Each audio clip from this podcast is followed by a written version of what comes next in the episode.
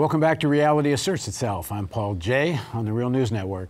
We're continuing our discussion with Gabriel Byrne, and you should watch the earlier episodes, and not only will you this next episode make more sense, but you're also going to hear the whole introduction, because you're not going to hear it now. Thanks for joining us again, Gabriel. Thanks, Paul. Uh, we left off in the last segment about you starting to think critically, which means you start thinking about all the assumptions you grew up with your whole life, which includes mm. Catholicism, it includes God, it includes Irish nationalism, um, and, and, and even, you know, in terms of one, the way the media presents politics, you start questioning all of that. Mm-hmm. uh, it's, it's rejecting a large part of your own identity, because as we learned earlier, again, watch the earlier episodes and you'll know what I'm talking about, um, national identity, the national narrative, mythology about Irish nationalism, Catholicism. It was so much about who you were. You start to unpack yourself. Mm. Uh, it's kind of interesting. Uh, Gabriel did a show for H B O, a series called In Treatment, where he's the psychiatrist, therapist? Yeah, therapist. Therapist. Yeah. Uh, and, you know, part of the therapy is, you know, unpacking your psyche. Mm-hmm. Well, you're doing it during this period. Mm-hmm. um, As I say, I wasn't consciously aware of it as a political um, a, a awakening, um, but it made absolute sense to me uh, because I had I had begun to feel that for me, and I, I don't want to speak for anybody else, but for me, I felt that I had been controlled uh, by the religion that I was brought up with. And controlled in, in, in a very um, deep, uh, unconscious way, that I reacted because of my inculcation at an early age with certain principles. And um, I, I began to look at that and, and think to myself, I'm actually a product of that education and that perspective on the world. And I am very limited in how, uh, how I see things, because I am controlled. I also started to look back on the kind of life, especially in relation to my father and other people, that, you know, and, the, and, and then I began to see that poverty, uh, not having enough, was another form of control. Like if you're, if you're getting from week to week just about, you don't have time to think about very much. And, um, all about me were people who went to mass every Sunday and uh, had their football and their pub and so forth. And I didn't want that life for myself. I wanted to try to expand my myself to see how far I could I could go, I suppose. So I started to read and to to think about um, the world that I lived in. And because it was so intensely political at that time in the eighties, and because my identity as an Irish person was assailed, Uh, it really forced me to think about who I was. And I remember one night I was performing in a, in a play at the Royal Court Theatre in, in London. And uh, I came out with my girlfriend and we were waiting in line for a taxi. And uh, there were three or four guys in front. Uh, no, they were behind us. And I, I turned around and I said, look, if you, they were kind of rowdy. And I said, if you want to take that car, a taxi, go ahead. And the guy said to me, are you Irish? And I said, yeah. And the three of them jumped on me. And uh, I was beaten up uh, quite, um, quite severely. Uh, and uh, so they brought me to hospital. And the police said to me, look, we know who these guys are. They're, for, they're, they're British soldiers, and they're back from a tour in the north of Ireland.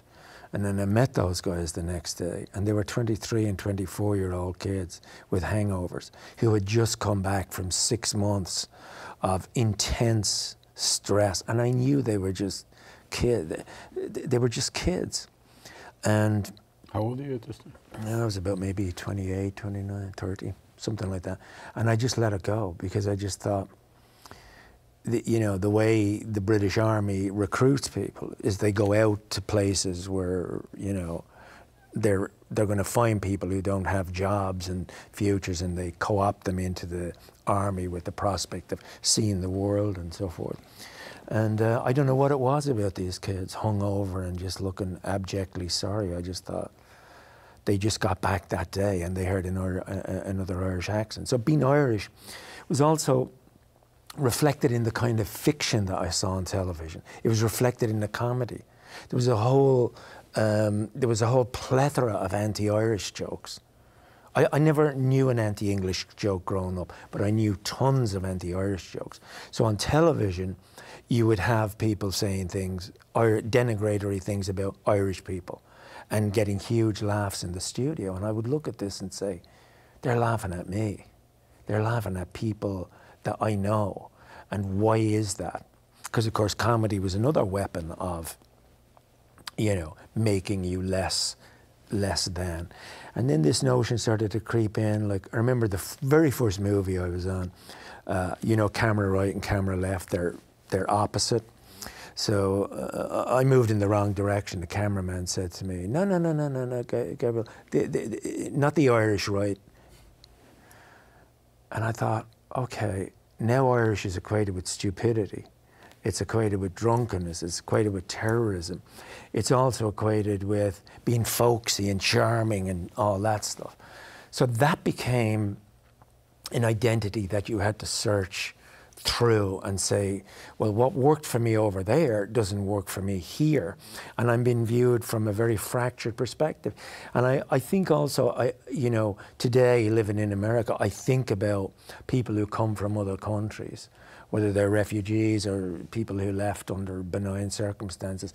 And I think about the work that they have to do to reassemble an identity. Because when you move from one culture to another, ninety percent of your culture has to be shut down because your culture is local to a great extent. So your sense of humor, the people that you know, the books that you read, the television station, you have to subsume yourself to the larger culture. So the, in a way, the kind of, the journey of the immigrant or the exile is in many ways a lonely one because you don't have your um, community and your the strength of your tradition to, to hold you up. And this is part of your radicalization. Mm. You're, you're an outsider, and it kind yeah. of forces you to look at the For system, sure. not... For sure. I, I, I, I looked at all these programs and newspapers, and I say, where are we? What's our perspective? There was a huge conflict going on in the north of Ireland, and I was reading about it from a British perspective. And then I would look at the American papers and I would see that uh, most of the time the British perspective was the one repeated in the American papers. Um, and I thought to myself, I have no voice, I have no power, I have no perspective here. I don't, I don't figure in this narrative. And it made me think about, you know, w what it means to be culturally um, transplanted. You, you get... It's around this time, or not too much longer after this, you get cast in Miller's Crossing? Yeah. Well, all of a sudden, you're in, if you want to be, you could be a, a brand, an icon. Mm. You're now a star. Mm. You made it in Hollywood. Mm. You got a big movie. Mm-hmm. um, you don't have to be the outsider anymore. You could be one of the in crowd. And you kind of choose not to be. Yeah, that's an interesting, an interesting question. I mean, I think that Hollywood, it's, I don't know that Hollywood is a place uh, as, as much as it is um, a kind of a state of, uh, uh, I always think of it like a factory. And I never really liked working at the factory. I always felt an outsider there. Maybe I just feel like an outsider everywhere, but um, I think as an immigrant, you're an outsider. But when you go into that business, you're called into it. But I, I never felt comfortable being in that, in that group of people because it felt very exclusive to me. And I didn't want to be in, in a kind of an exclusive, an exclusive world. Plus I had all these experiences that made me question the system there too. And I moved to America in the late, uh, in the late eighties. and it was just at the time when uh, Reagan, uh, you know, had, you know, was coming up to. I think I came in eighty-nine, so it was a, it was a, it was an interesting time in America, because I come from the tumult of British uh, political upheaval to an America that seemed to me to be asleep. I remember saying to people, doesn't anybody get like, like passionate about anything here? Not, everybody seems to be, and I remember saying to somebody one day, if you can have a national kind of fairy tale or myth that stands in for where you are at the moment, it's, it's, it's, it's the guy, it's Rip Van Winkle. You fall asleep under a tree, you wake up and things are completely different. I said, that's a very pertinent and powerful myth. That's what I felt. And I felt completely out of touch there. But, but Hollywood, is, when you got a hit, yeah, and people want you, which yeah. is a rarefied place to be because of the yeah. thousands and thousands of actors. What is it? One or two percent even make a living yeah. out of being an actor. Yeah. Never mind have a hit yeah. that breaks through. Yeah, um, it's awfully seductive. Mm-hmm. um, you know, it's it's aphrodisiac plus. Mm-hmm. So not to buy into that is is a, it's kind of a big thing. There's not very many people that don't want to, once you got it, don't want to want more of it. And I don't mean more films and acting, yeah, but yeah. but the cultural yeah. veneration that goes with it. Yeah. Um, well, you see, the thing about it is that I suppose, having had the journey that I had, I, I wasn't somebody who said, I'm going to go to Hollywood and, and, and you know, be a star. It all happened absolutely by accident. Um, I had no game plan. I had no publicist. I had. I just said, "Okay, this sounds like a really great movie to do." And then suddenly, I, I was this guy in a, in, a, in a hugely critically acclaimed film in in uh, in Hollywood. And I've often thought that fame and it's not that really you change in yourself. What happens is people around you change, and that starts to really change you then, um, because you begin to think, oh, all these people are, you know, reacting to me in this way. I, maybe I was wrong about the way I felt about myself. Maybe these, all these people are right about this. And with that kind of celebrity comes power. And it's a power that I never sought, but I knew that I could use it. And I knew it was there, but I never felt comfortable using it. Because I was brought up to believe that you have to, you have to work with people, and you have to respect what people do, no matter what they, no matter what job they do. And um, I began to get uneasy with the notion of fame, because I was still that kid who was conflicted about going out onto the altar to serve mass, and at the same time feeling the need to do it. And I wanted to be an actor because I loved acting, but I didn't want to be the person being photographed and, you know. Which is, is this why you decided mostly to be in New York, not in L A? Yeah.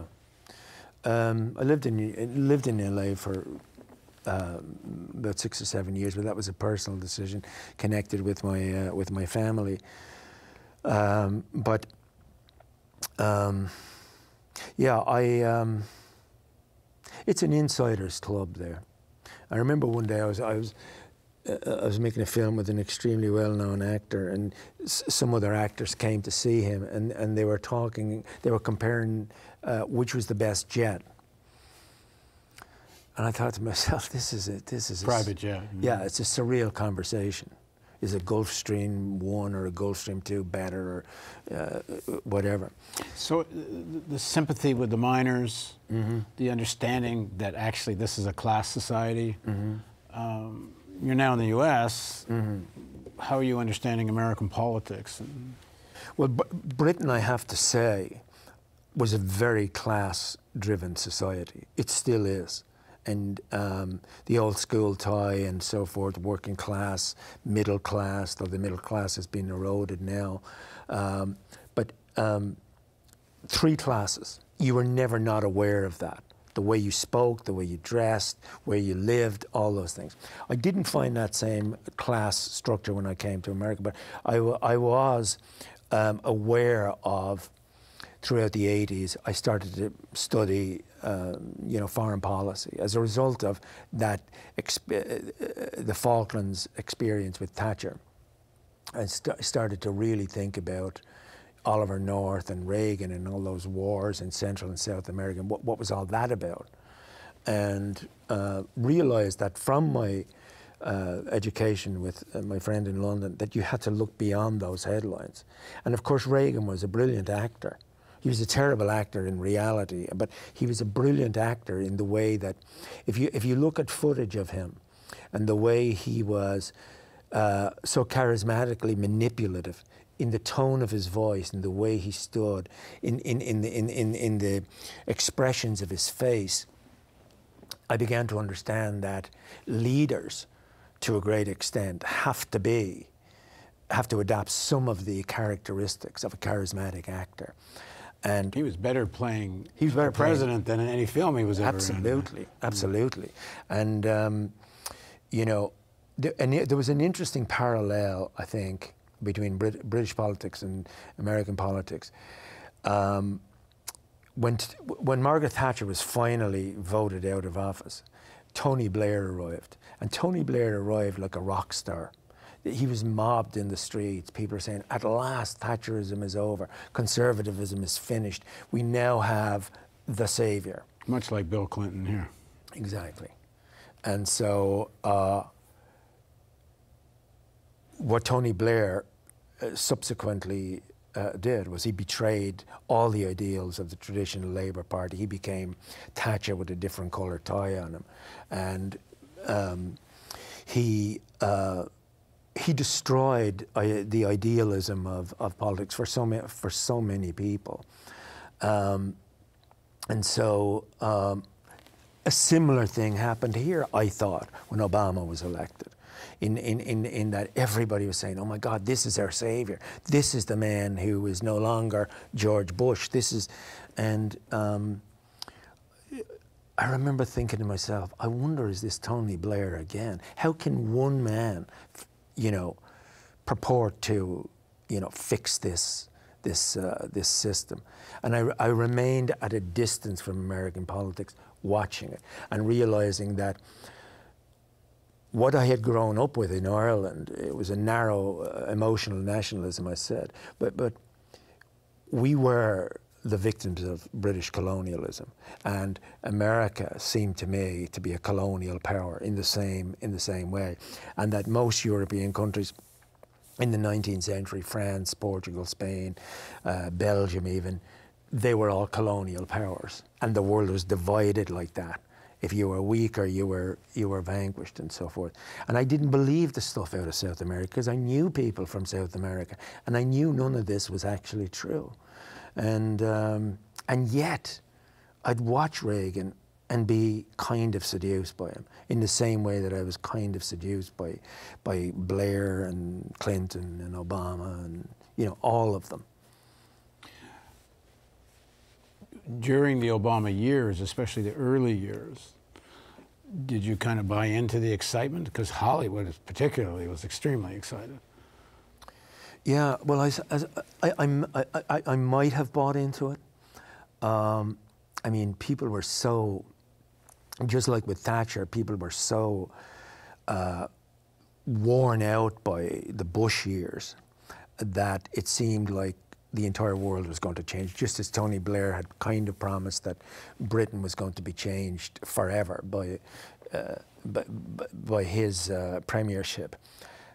And I remember thinking, could this be the same thing again? So I watched it, and then I saw the most peculiar thing, that he was awarded the Peace Prize uh, before he'd ever even done anything. I thought the thing he should have done there was handed that back and said, listen, I, I, I don't deserve this yet.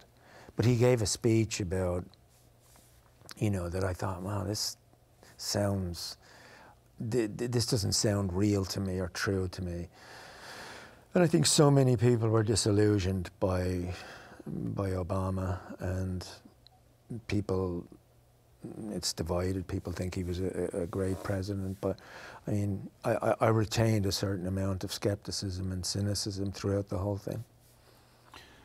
Okay, in the next segment of our series of interviews with Gabriel, We're going to talk about perhaps the thing he's most passionate about right now, other than his family, uh, the issue of climate change crisis, which uh, both he and I have been talking about, and neither of us get how you can have such an existential threat that is barely on the political agenda and barely gets talked about.